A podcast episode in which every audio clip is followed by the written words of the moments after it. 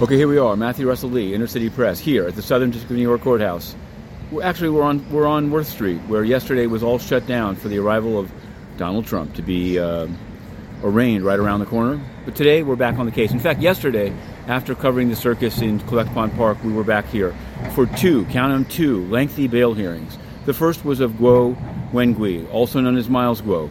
Um, he's requested bond, saying if Sam Bankman-Fried got it, if Bernie Madoff got it, why not him? Um, the government said he's a, he's a, he's got passports from all over. He may have 11 passports. It went around and around, and Judge Torres at the end said seemed very interested in his UAE passport and whether he'd renounced UAE citizenship. So we'll see. She's reserved judgment. Later in the afternoon, and I didn't, uh, I wrote it up, but you can find it on Inner City Press.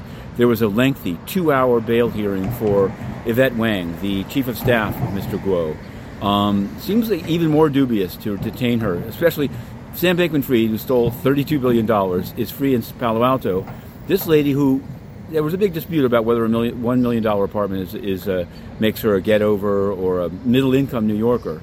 Um, her lawyers emphasized repeatedly she's a revolutionary. In any event, they've asked uh, Judge Lehrburger has asked for some filings of uh, real estate documents and other things about the co-signers, and then he'll rule. I think that the, the U.S. filing is due on Monday, so that'll come after that.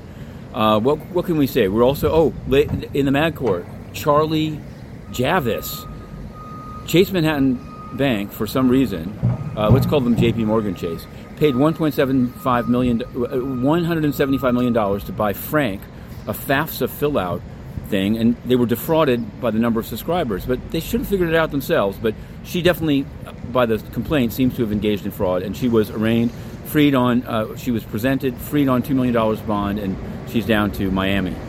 All none of this compares to the corruption of the United Nations, where not only is Russia the president of the Security Council this month, but much worse, the, Secu- the, the Secretary General Antonio Guterres has thrown out the press for reporting on his inaccurate financial disclosures, which omit his connection to the China Energy Fund Committee. To be continued.